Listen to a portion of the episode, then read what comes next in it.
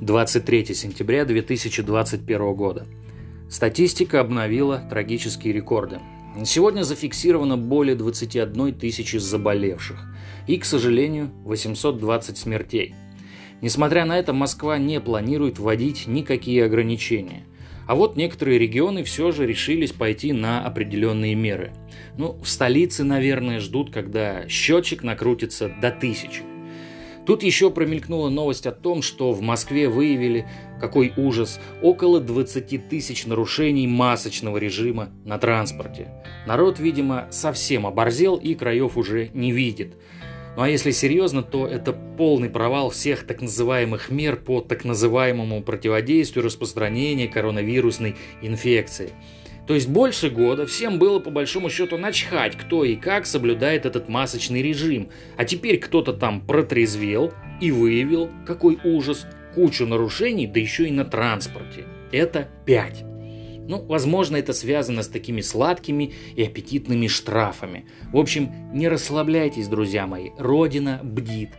Кстати, как и коронавирус, который, ко всему прочему, научился еще и врать. Ну, то есть обманывать человеческий организм.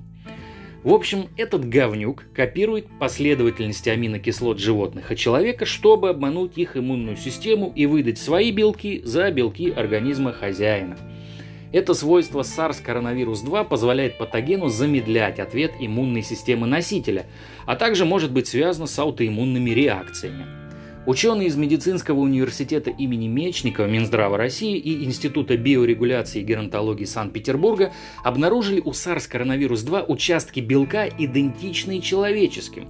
Некоторые из этих белков расположены в шиповом белке коронавируса и, возможно, используются им, чтобы обходить иммунную защиту хозяина – Благодаря вот этим ставкам иммунитет может принимать белки возбудителя COVID-19 за собственные структуры организма. Это и замедляет ответ иммунной системы.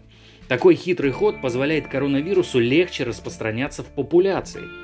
Также наличием идентичных последовательностей в белках SARS-CoV-2 и человеческого организма может объясняться высокая частота аутоиммунных реакций у инфицированных коронавирусом.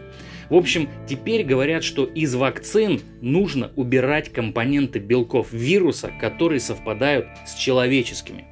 Ну а ученые, судя по всему, будут думать, как заставить иммунную систему не верить этому маленькому гаденышу и начинать топтать его немедленно после попадания в организм, поправ, так сказать, все правила гостеприимства. Ну, по своему состоянию отмечу стабильно повышенную температуру без скачков, повышенное давление в среднем 140, заложенность носа и ушей. Завтра жду гостя. А на сегодня все. Берегите себя. Конец связи.